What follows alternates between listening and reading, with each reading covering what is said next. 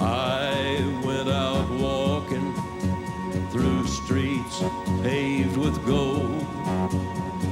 Lifted some stones, saw the skin and bones of a city without a soul. I stopped outside a church house where the citizens like to sit. They say they want the kingdom, but they don't want God in it. Yeah, I went with nothing, nothing but the thought of you. I went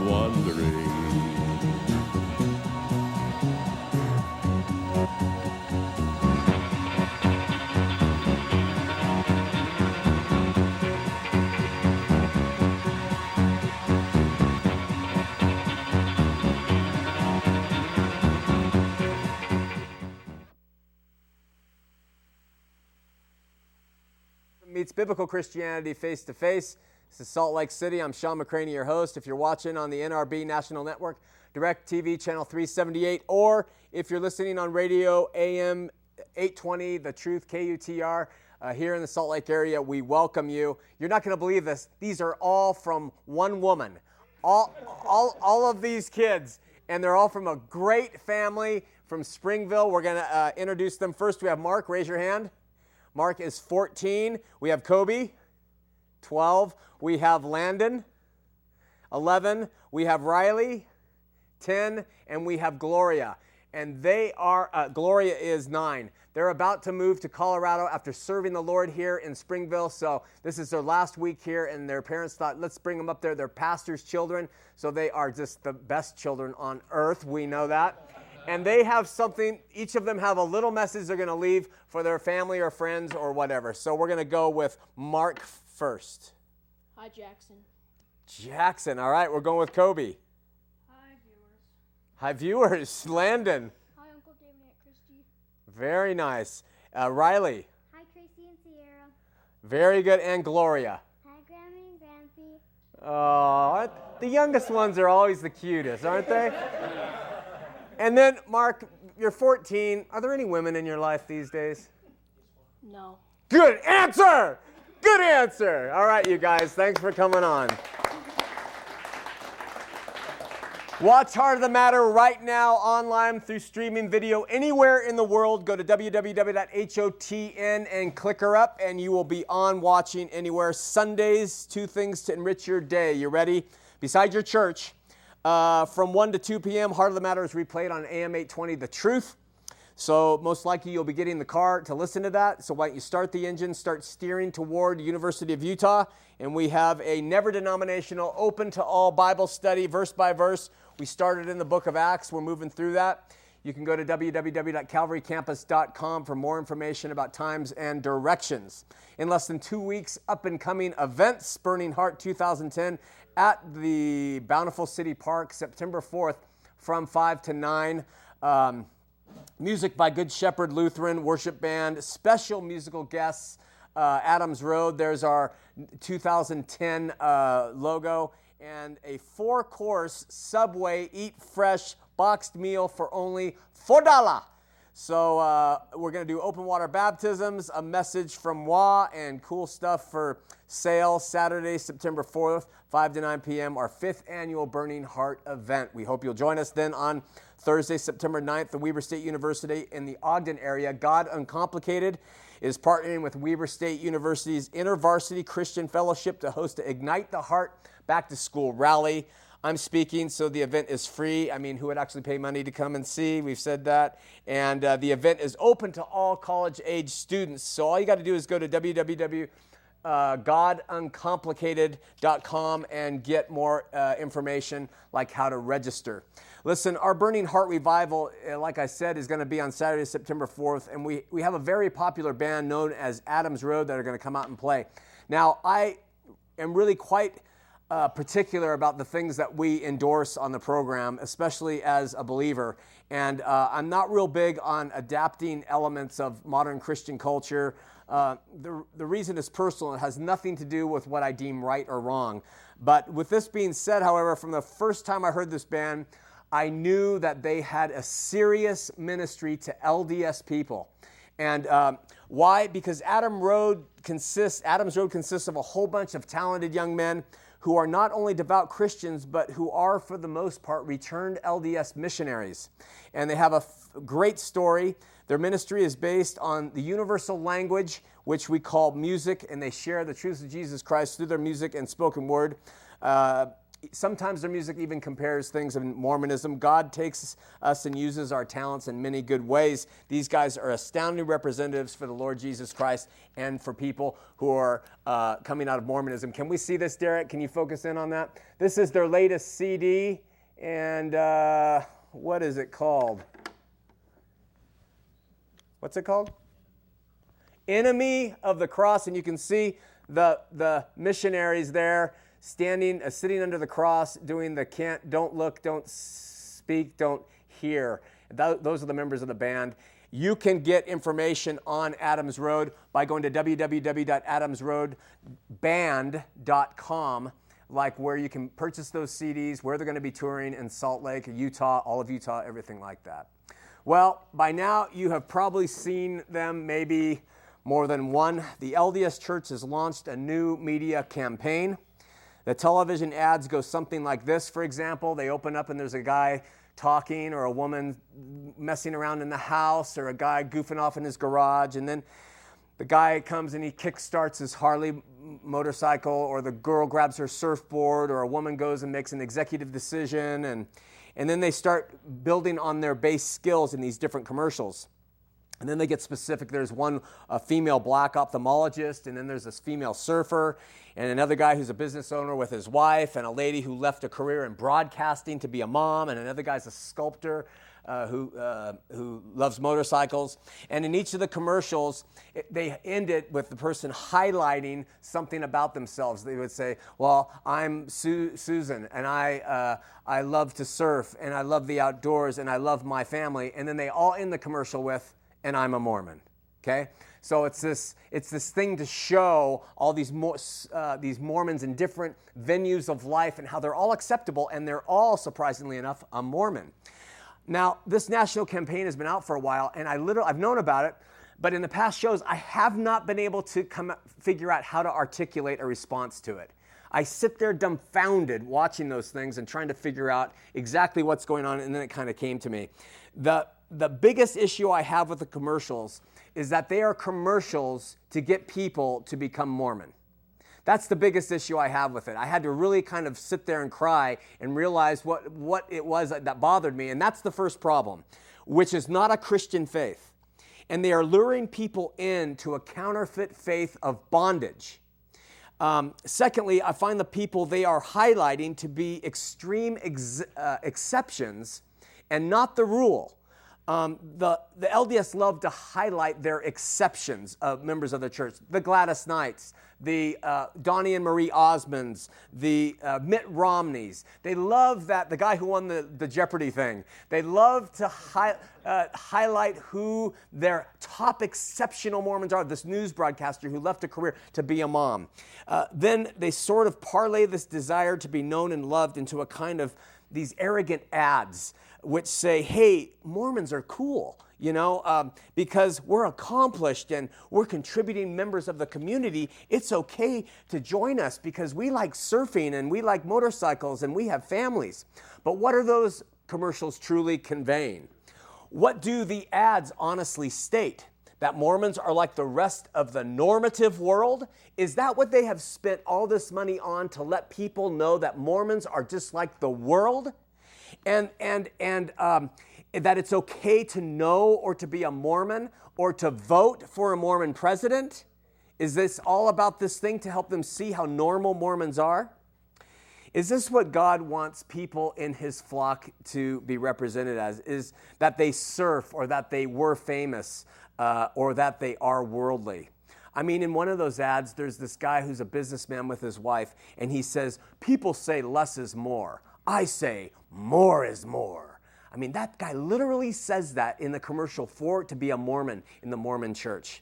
Just imagine if somehow biblical followers, true biblical followers, came together, were able to pony up enough money to do a national ad campaign using the same template that the Mormons are using. Okay? What would it look like? I'm going to use myself as it, okay? It would look like this Shawn McCraney is eating breakfast with his kids and it probably it is is grabbing cereal and throwing it in the bowl and trying to get some milk in there and rushing to go. It doesn't look so picture perfect. The house isn't as clean as you'd think. And Shawn says, you know, I used to really care what people thought of me. I, I like to look like I was the best dad on earth and the greatest husband in the world. I wanted them to look up to me. And Shawn gets in his uh, car and he starts to drive. And he says, I used to want to be accepted by everyone. I wanted them to think I was, you know, normal and cool and, and to look up to me. And Shawn then gets out of the car and he puts on a, a, a Burger King outfit okay? And Shawn goes into the Burger King and he says, You know, how much money I made in my profession was really important to me. I mean, what I did was really important to how people saw me. So I really cared about looking professional and keeping big, important jobs. And then after work, Shawn pulls up to a, uh, a Christian church with a giant cross in front of it. And Shawn sits down to it and he says, And then the Lord showed me what a phony I was and uh, how everything I did, from the cars and the homes I had to the church positions I held, were nothing but a front for my proud heart and a life of trying to worship God and money and myself. And then God told me how I was pretending and that I was using the things of the world, my job and my money and my church attendance, even my family, to appear accomplished and respectable and cool. Then it shows Shawn on his knees, and he broke me, and he showed me what a fool I have been, and he took my sin and he gave me new life. And then maybe the commercial would end with, My name is Shawn McCraney, and uh, I once was lost, but now I'm found, was blind, but now I see, and I'm a Christian. You know, and maybe that would be the way you would hear a real Christian do it. But you watch these commercials and they are pawning off to get a man in office to be integrated into the evangelical community so they can steal sheep and make them Mormons, and it is a duplicitous and deceptive thing. And with that, let's have a prayer. Lord, I hope you'll hear my prayer, but you know my passion for you in this subject, and we just pray, God, that you will come and you'll help uh, me as I present these words, whatever of you, that they'll stay.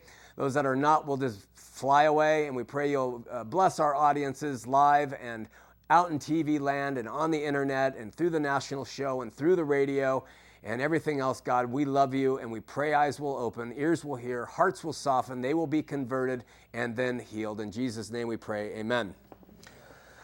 Quick glass of water. Our program tonight is about the law. One of the major differences, which I have personally experienced between being a faithful Latter day Saint and being a faithful Christian, is the weight and the burden and the yoke that comes with being what is hailed a faithful Mormon and the liberty that comes from being a faithful Christian. Now, there are some long, drawn out, ridiculous arguments that go on between Latter day Saints, especially online and in blogs, that they are now saying they believe we are saved by grace. The bloggers are saying it, the LDS missionaries are saying it, all part of like this national campaign. We are saved by grace and grace alone, they'll say. You see, they want acceptance, like I said, into this world. As in the case with this national ad campaign, the perception Mormonism presents to the world is not congruent with the reality nor with their official doctrine. Let's take the idea of salvation by grace, okay? Mormonism has 13 articles of faith penned by their founding prophet Joseph Smith, and any and every active Latter day Saint knows that these statements capture the essentials of their faith. Number three, Article of Faith number three reads We believe that all mankind may be saved by obedience to the laws and ordinances of the gospel. In other words, it's saying we members of the Mormon church believe that who? All mankind may be what? Saved by what? Grace? No, by obedience to the laws and ordinances of the LDS gospel. Hear this clearly, please. Christianity is emphatic that all mankind may be saved by faith in the shed blood of Jesus Christ alone, period, end of story. But Mormonism, which claims to be Christian, officially states that all mankind may be saved by obedience to the laws and ordinances of the LDS gospel, end quote. Aside from the fact that this third article of faith is absolutely in conflict with biblical Christianity, there are other big problems with it, and those problems can actually be terrifying. First, what does it mean to actually be obedient? All mankind may be saved by obedience.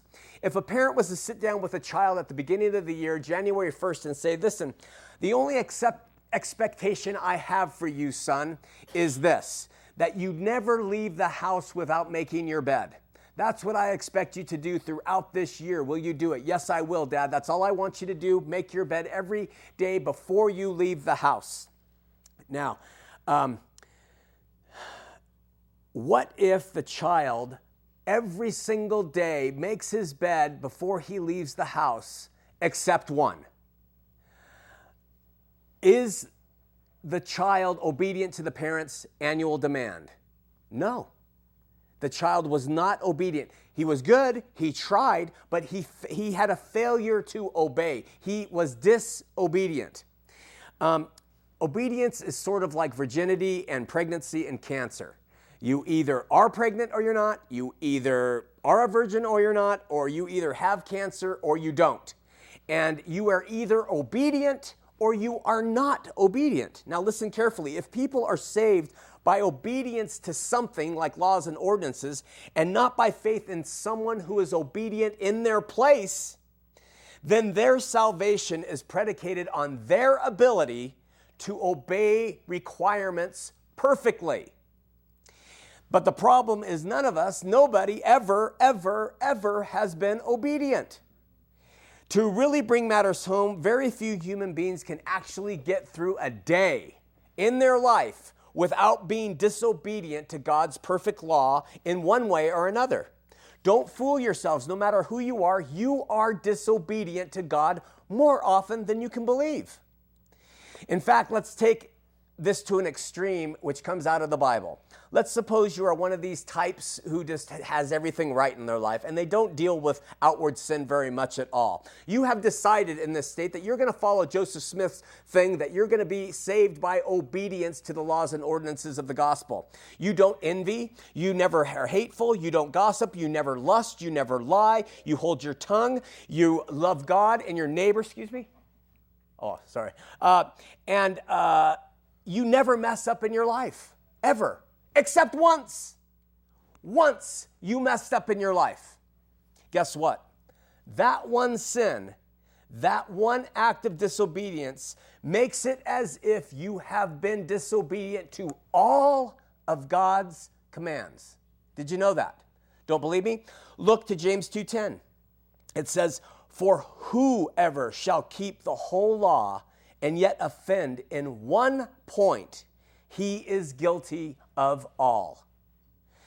I didn't say this, God said this. Now, why did God say this uh, in the first place? Because He wants you to understand that you cannot save yourself by obedience to any set of laws or ordinances. Human obedience is impossible, so therefore, all of us are found disobedient by God. He wants you to understand that.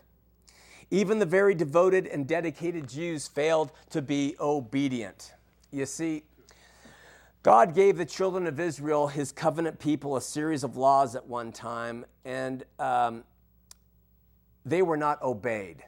So, why were the laws given in the first place? Paul tells us that in Galatians 3:24, wherefore the law was our schoolmaster to bring us unto Christ that we might be justified by faith.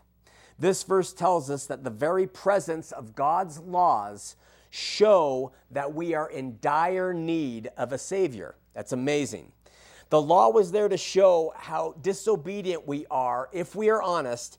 And in the face of this disobedience, we ought to really embrace the Savior as our one source of salvation.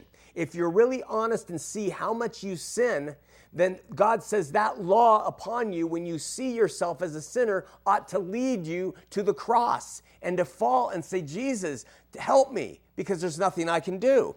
This is the first crime in placing people under law.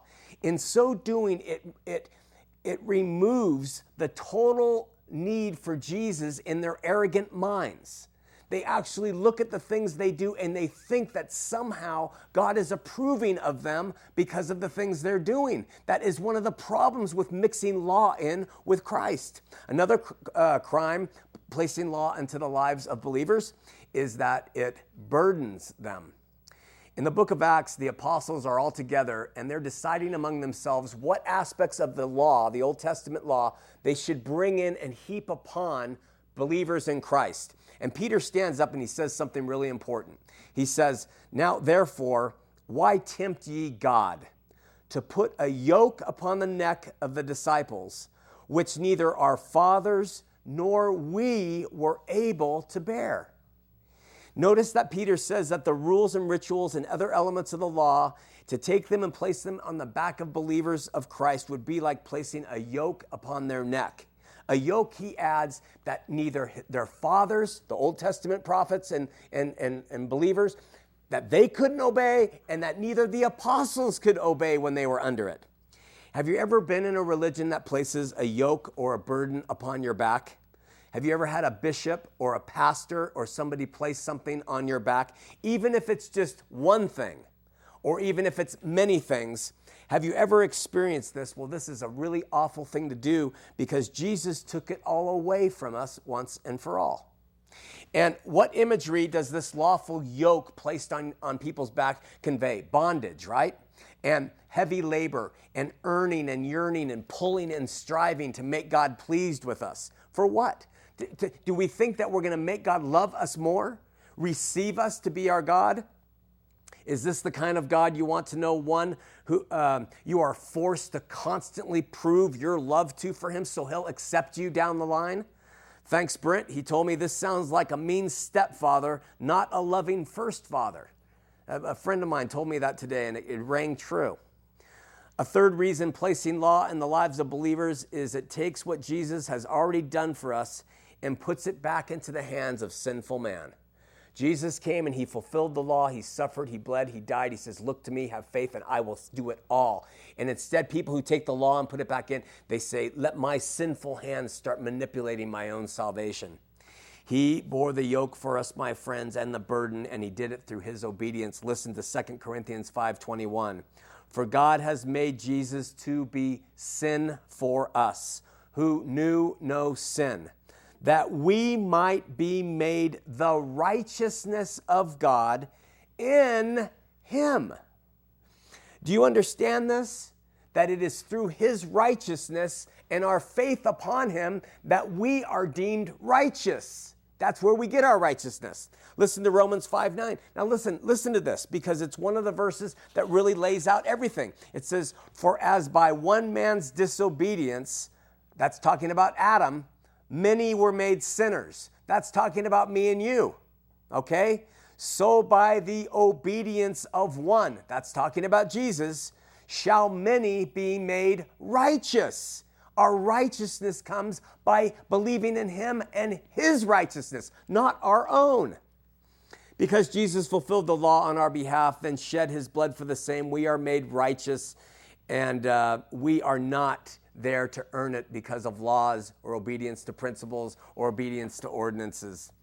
And then what is the result of believing on Jesus alone? He said it himself in Matthew 11 29. He says, Take my yoke upon you and learn of me, for I am meek and lowly in heart, and ye shall find rest unto your souls. For my yoke is easy and my burden is light. The Bible also makes it clear that through our faith on Jesus and what he did, not through our obeying ordinances and laws, that saves us from the condemnation of having been disobedient to God. Listen, this is the opposite of Mormon teachings. Romans 3:28. Listen to these passages as we just go through them. Therefore we conclude that a man is justified by faith without the deeds of the law. Romans 10 4, for Christ is the end of the law uh, for righteousness to everyone that believeth. Romans 8 3 through 4, for what the law could not do, in that it was weak through the flesh, God sending his own Son in the likeness of sinful flesh, and for sin, condemned sin in the flesh, that the righteousness of the law might be fulfilled in us who walk not after the flesh, but after the Spirit. Galatians 2:16, knowing that a man is not justified by the works of the law, but by the faith of Jesus Christ. Even we have believed in Jesus Christ, that we might be justified by the faith of Christ, and not by the works of the law. For by the works of the law shall no flesh be justified. Galatians 2:21 I do not frustrate the grace of God for if righteousness come by the law then Christ is dead in vain Galatians 3:13 Christ has redeemed us from the curse of the law, being made a curse for us, for it is written cursed is everyone that hangs on a tree.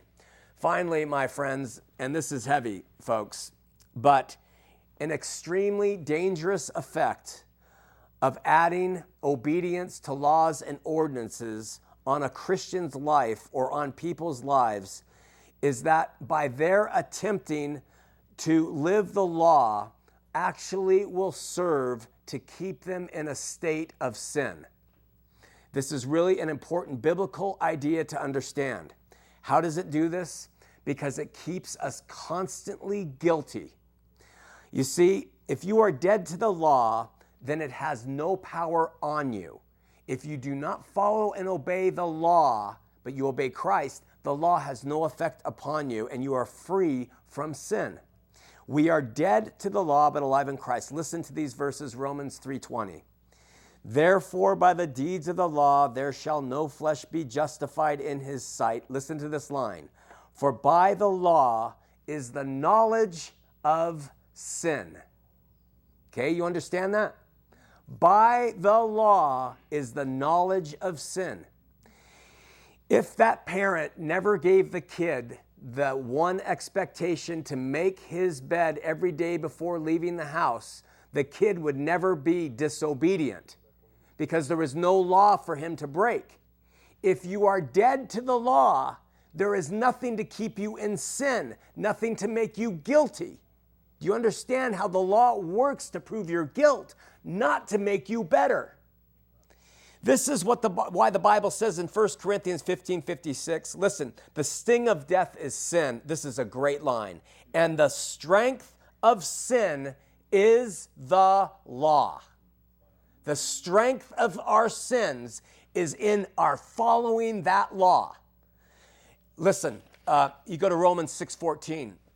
For sin shall not have dominion over you, for ye are not under the law, but under grace. How can sin rule your life? How can you be constantly under the burden and guilt and remorse and stuff of sin if you are under the grace of God, which by that love that you're given, because of the grace that you're given, you don't want to sin anymore.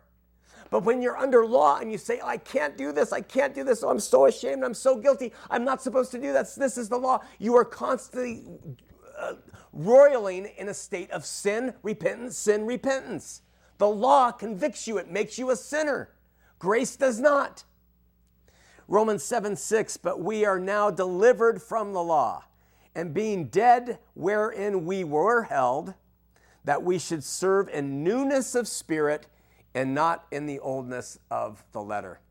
What does the LDS article of faith do to people? It keeps them in sin, and it keeps them dead in their sin.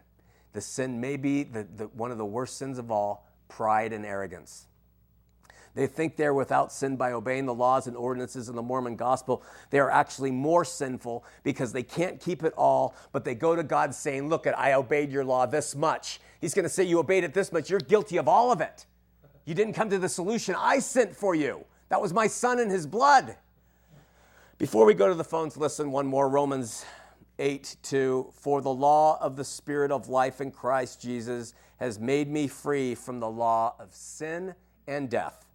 Paul gives a stern warning to people who live their lives by the law after receiving Jesus, saying in Galatians 5 4, Christ is become of no effect unto you.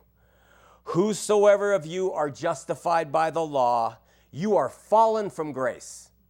Fallen. So you go and you say, Well, I believe in Jesus and I know his grace helps me out, but I'm going to obey these laws. You're going to die and you're going to say, God's going to say, What did you do to enter into uh, life with me? And, he's, and you're going to say, Well, I obeyed your laws and ordinances of the gospel. You did, did you? Well, that was never my plan. I sent my son to take care of those laws and ordinances. Who do you think you are, you sinful wretch? Who do you think you are? You don't think I know your heart when you're looking on that woman? You don't think I know what you're doing when you're lying to your business partners? You don't think I know the pride that's in you? That deep pride in your heart, and you're telling me you have obeyed the laws and ordinances which the Jews, my, my covenant people, couldn't even do? Go to hell! That's probably what he would say. And we're trying to tell you don't do this.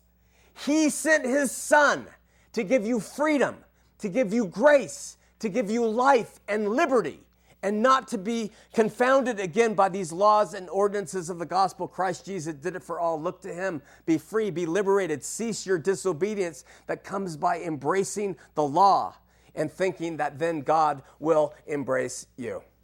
Let's open up the phones 801 973 TV20.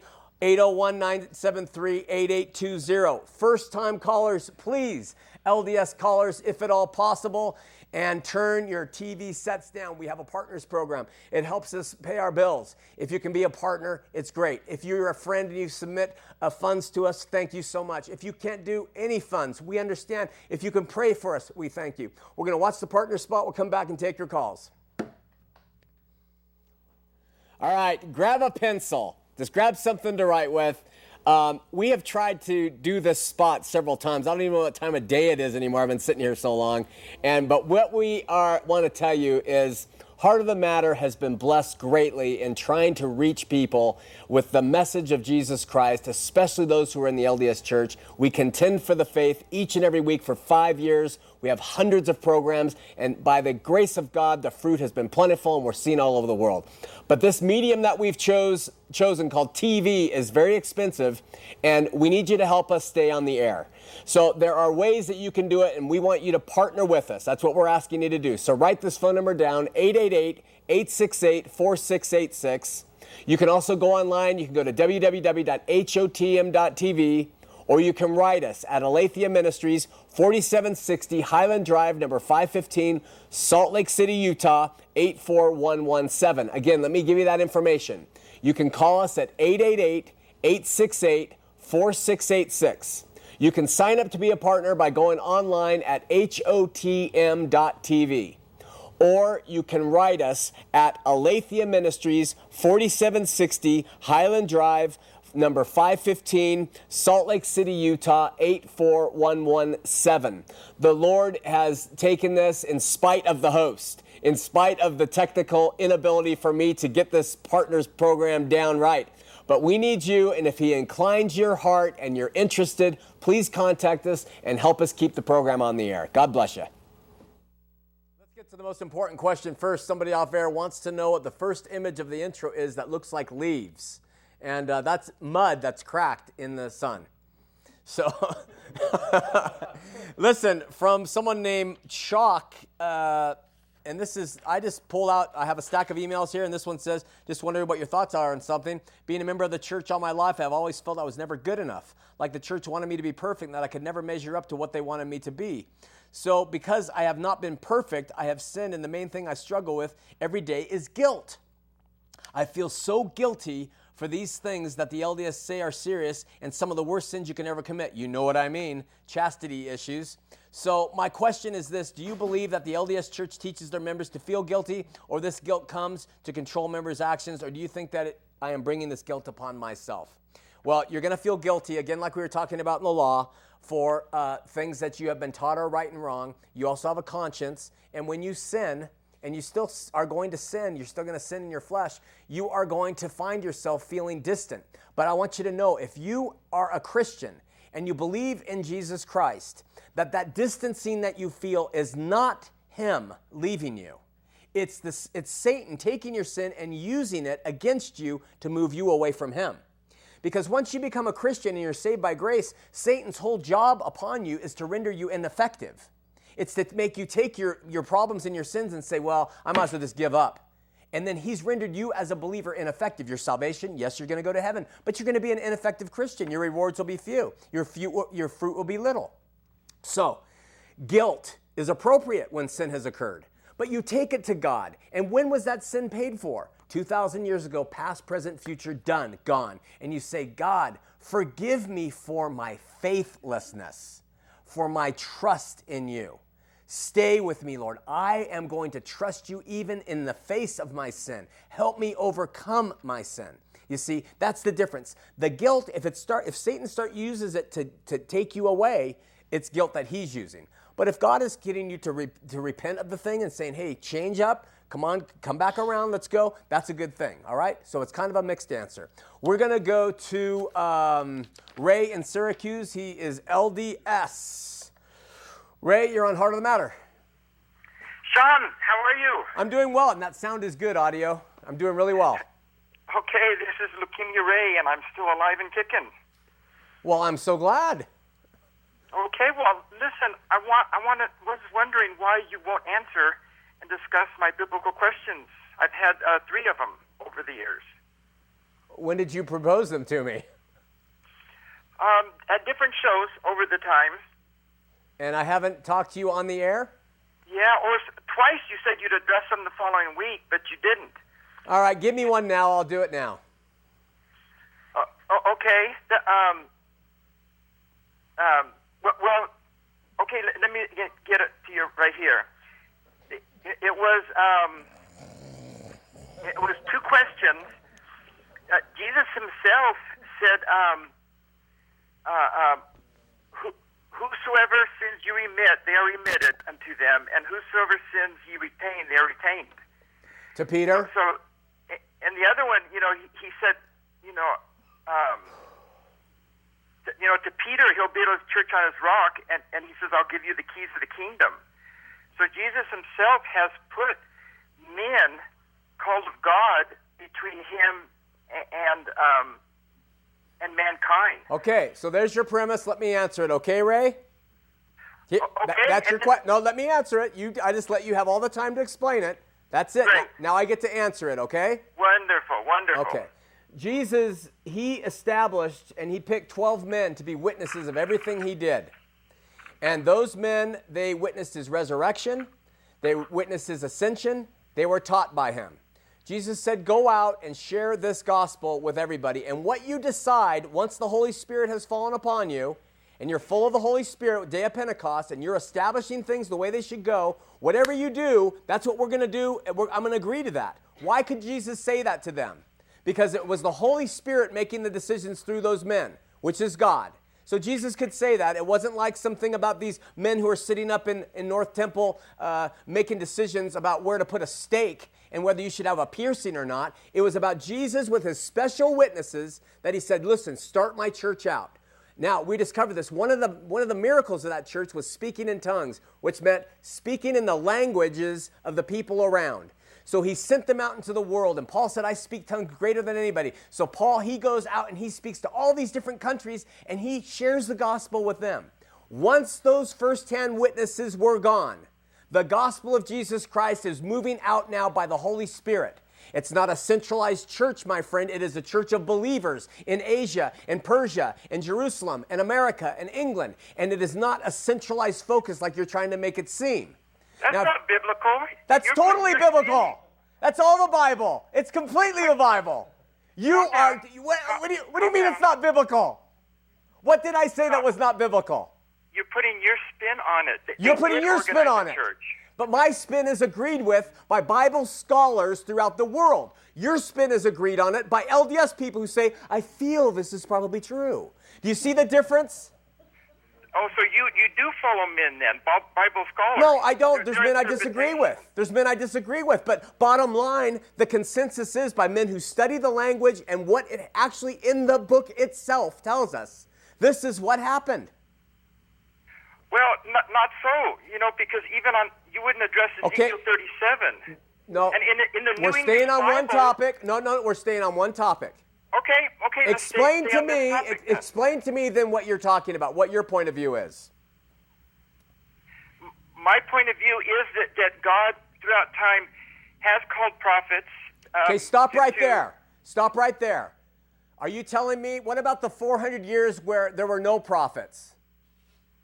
There, there's been times. There's been times in history What, where, where there was. The, the Mormons say there's always been a prophet on the earth. God would not. God loves His children today. That's why there's a prophet. God loved His children of old. That's why there was prophets. What about the 400 years that God, that the heavens were silent, the intertestamentary period? Why?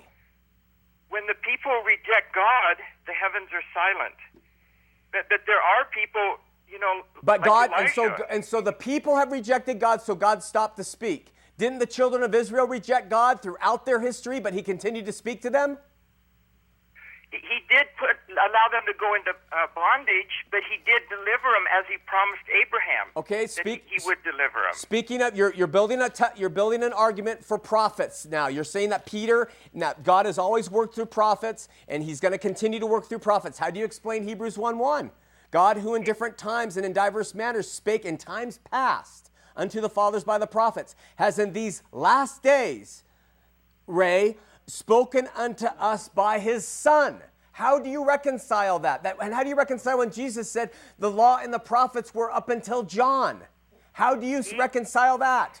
Easy, easy. There was prophets after Jesus. In the Bible, there, there's many people. Even a prophet went up to Paul or, or to Paul and prophesied that Paul would go to um, to, to Rome, I think, or, or Peter. There's I have uh, They had the gift of prophecy. The gift of prophecy is not uh, disagreed with by Christians.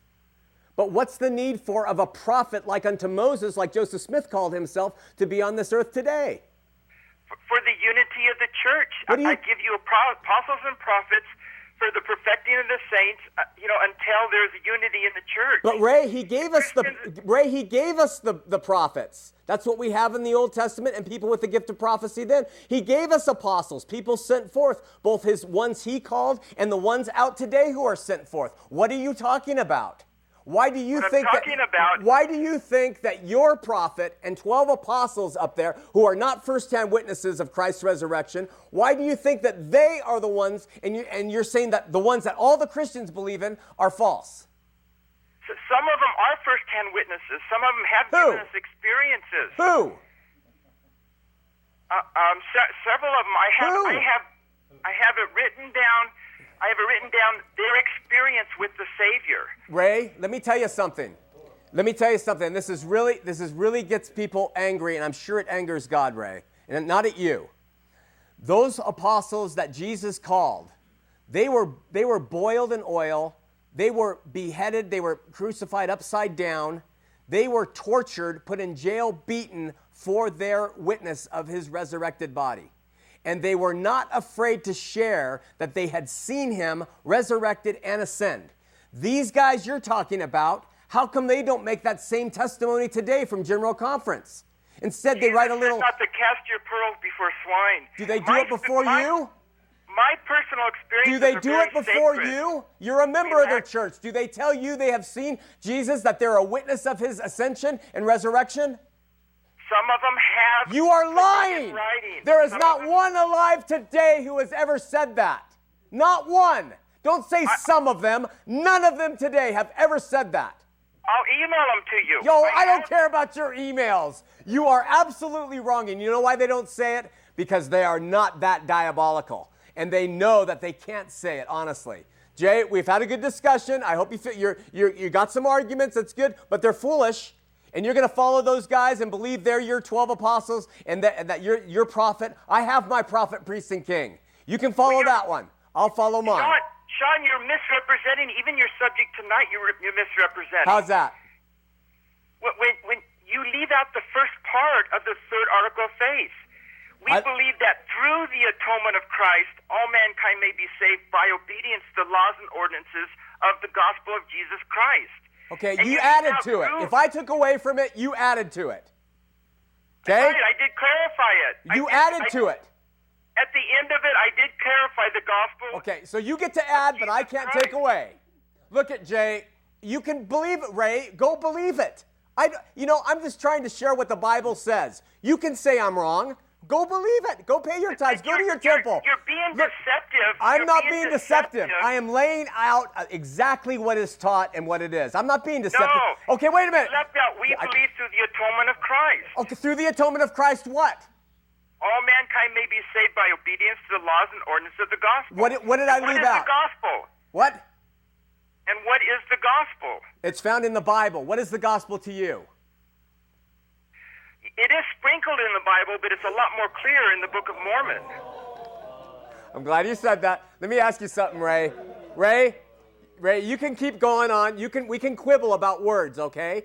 We can quibble and everything else. Bottom line, Ray, have you been to the temple? Yes, uh huh. Why do you go and do the new and everlasting covenant? Why do you go? and Have you been sealed in the temple, Ray? Yes, I have. Why? Why? Because I'm faithing in Jesus Christ. That's faith in Jesus Christ? Yes, it, Okay. yes, that- I'm saved by grace through faith in Jesus Christ. Oh, uh, okay. Those are my, those are my acts of faith. Those are your acts of faith. Okay. Do those Even do, Bruce, wait, do, a- do even- those no, acts do those acts save you? Of course not. Jesus Christ. Okay, Christ. stop. Then what are wait, stop. Then what is the obedience to what laws and what ordinances of the gospel? What what obedience are we talking about here then, Ray? You've got it confused. Jesus says, I give you a new commandment, commandment to Love. love one another. Okay, what does that have to do with you going and marrying a girl in your robes in a temple? Because that is, Jesus also gives commandments.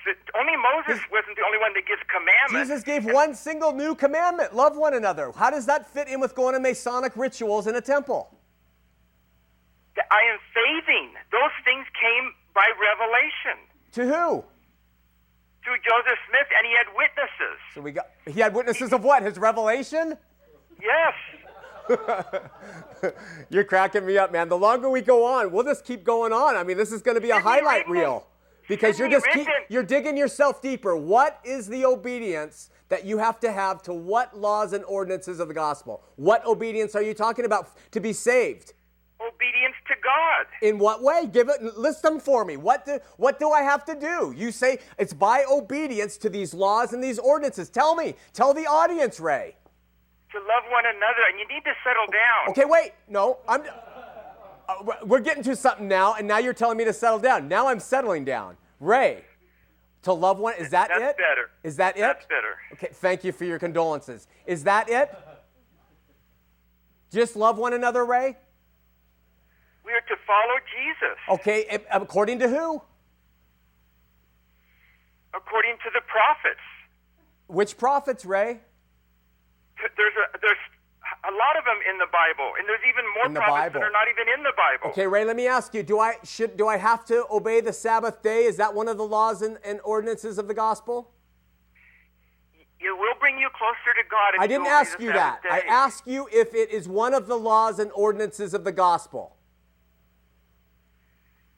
My last Temple Recommend interview, I was not asked that. I didn't ask you so- that. I'm asking you, is that one of the laws and ordinances of the gospel? I do try and follow Jesus. I'm not care. I'm asking you, do I have to obey the Sabbath day as LDS determined it in order to be have the laws and ordinances of the gospel fulfilled on my behalf? Yes or no? People live the Sabbath day differently. Uh, again, Ray, Do you please. agree that- Ray, you- I'm you asking think- you a simple yes or no question. And you know what? I'm going to make it easy for you. You go on to the LDS official website, and it says these are the commandments of Jesus Christ. And they list keeping the I- Sabbath day holy, Ray. They say, Yes, I keep- believe- wait, I wait, wait, no, no, no, no. You had your chance four times, and you neglected to answer. So I'm going to answer for you. Keep the Sabbath day holy. Pay your tithing 10%. That is a commandment, a law and ordinance you have to keep to be saved.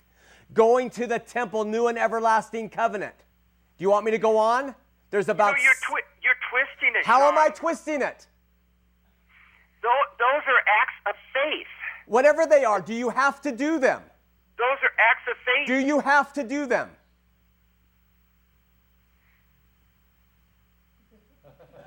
No, one can keep all the commandments. That's why Jesus Exactly, exactly. So why are you Je- trying to keep them? Because Jesus told us to, to be faithful. Jesus told you to keep. through- He told you to keep all- one all through the New commandment, Jay. Jay, he told you to All- Jay. He said his new commandment is one, and his commandment is to love one another. And I want to tell you the law, what that law does for you, and we're going to end with you right now. What that law does is that when you, Jay, are obeying the Sabbath day, and somebody else is not, you don't love them. You look down on them, and you think you're better. And so you start then breaking that rule that God gave. And when you start paying your tithe, but you find out your brother who lost his job isn't, you condemn him. And the love of God is lost. And you find out that someone committed fornication, you don't love them. You say they are, they are unworthy, and you start to then uh, judge. Okay, you see how it works? All right. We are going to uh, Lynette, first time caller. Lynette, you're on Heart of the Matter. Oh, I am. You are. Oh, hey, how you doing? Good. Um, I was just listening to Ray, and my opinion is that he's LDS and he's on his way to hell. but that's not my issue. I think he's in hell. I don't think he's on oh the way. Oh my gosh, I, I cannot believe the the uh, what I was hearing. Anyway, um, the mosque that they want to build in New York. Yeah. Okay. Uh, they're making comparisons. All right. So in the Tribune today, there was a comparison. How would the the Meadow massacre? How would they like a the temple to be built next to the Meadow massacre? Yeah. You know, I uh, I have some deep feelings over this mosque. I don't know how you feel about it, Shawn, but I don't think it should be there. Yeah. Uh, Lynette, let me hang up. Me? got, I'm going to try to catch up on some calls, and I'll answer. I'll just kind of give my comment on it now. Okay. Uh huh. Okay. You, you watch through the show because I can still hear your TV on. Love you. Talk to you in a Ah. minute. uh, you know what? In this fallen world, I don't care. I, I, think it's a sacrilege. I think it's disgusting. I think, uh, but it's not my call. We, we, we, we have the government we deserve. We have everything we deserve.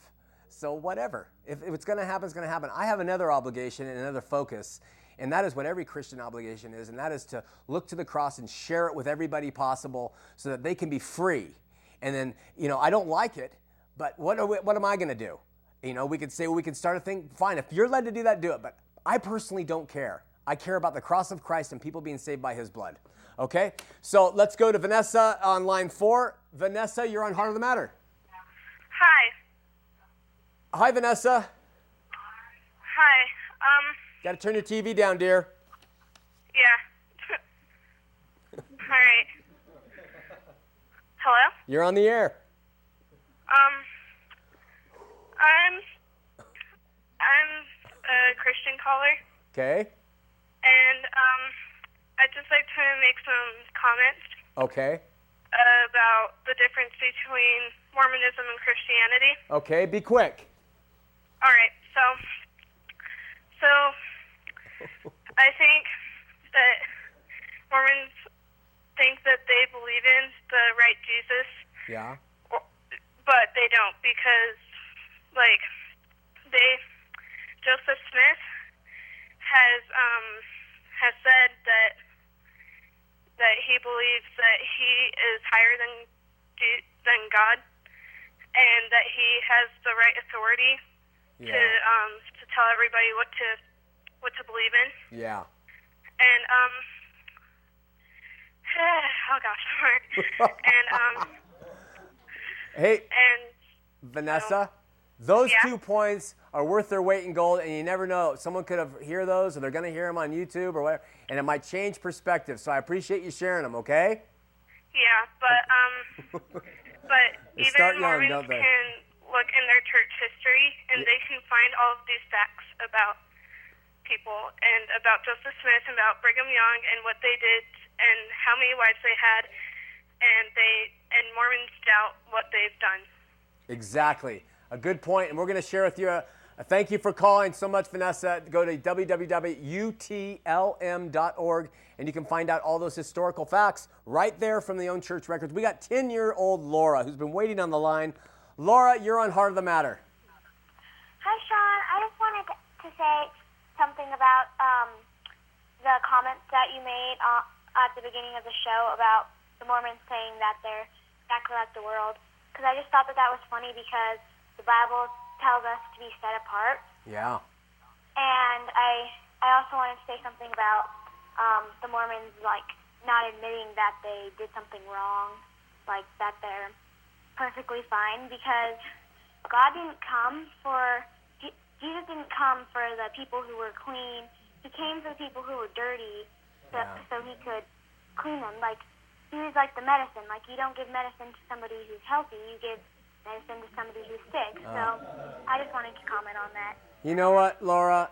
That is such a breath of fresh air, and that is so well put. And I really appreciate your sweetheart and calling and sharing that with us. Okay, thank you. Th- my family loves your show. Thanks for watching. Say hi to your family. Okay. Okay, bye. You know, it's uh, really from the mouth of babes because uh, she hit it on the head. And part of the problem with the legalism, which, which Ray would not admit to, of Sabbath day and temples and, and the dress code and the haircuts and the, and the appearing, so is that they actually start to think that they just need Jesus as like the sin janitor to come in and sweep up when they make a little mess of, oh, I told a lie, and come in and sweep it up. But by their own virtues and their own righteousness, they don't need the medicine as much that other failing people do. And Laura pointed out really beautifully that Jesus came for us. He came for the fallen and the lost because, because the fallen and the lost are humbled. We are humbled by our own inadequacy and inefficiency. We're humbled by the, the failures that we are constantly making. And we're humbled by virtue of knowing who God is and seeing His glory and His power and His um, uh, omniscience. And we understand the true and living God because He's in His Word and He reveals Himself. And so you have this picture of the true and living God who sent His Son, and you understand who He is. And then you look at yourself and you say, Dear God, save me. You see? But when you don't have a picture of the true and living God, and you think he was once a man, and you think he progressed to become God, and that he has wives and he's uh, all these other things, and then you look at yourself and you think you're going to get to be a God like him, then you don't view him in the correct way. You view him kind of like, you know, a guy you're going to suddenly be like, maybe even in competition with. And so then you start to react that way, and your humility is lost, and your pride takes over, and you're lost to this world. The other point that, that she made was so beautiful, and she said, You know, we're supposed to be apart. We're supposed to be set apart. We're supposed to be peculiar. We're supposed to be different from this world. And it just shows you the duplicitous nature of the Mormon church when they do these ads, and they are showing they, the sole purpose is to look like they're so part of the world. You know, I can't believe that they would spend money on that. So, um, let's go. Uh, we don't. We're not going to get to you, Bradley. There's no time.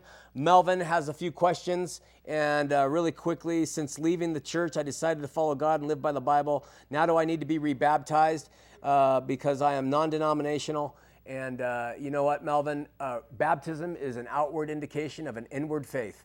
And I can tell you that when you become a Christian, you submit to baptism because you love the Lord and you want everyone to know that there comes with it tremendous for lack of a word, power, spiritual blessings, because you are being obedient to what uh, the apostles and Jesus told us to do. So if you aren't baptized by some reason, that's okay. You're saved by the blood, not by the water. But nevertheless, if you can be, I would suggest you do. Now, let's remember September 4th from 5 to 9, uh, Bountiful City Park. Our Burning Heart. We're going to have Adams Road there. And uh, stay tuned. You can also go to our website, www.hotm.tv, to watch past archive shows. We'll see you next week here on Heart of the Matter.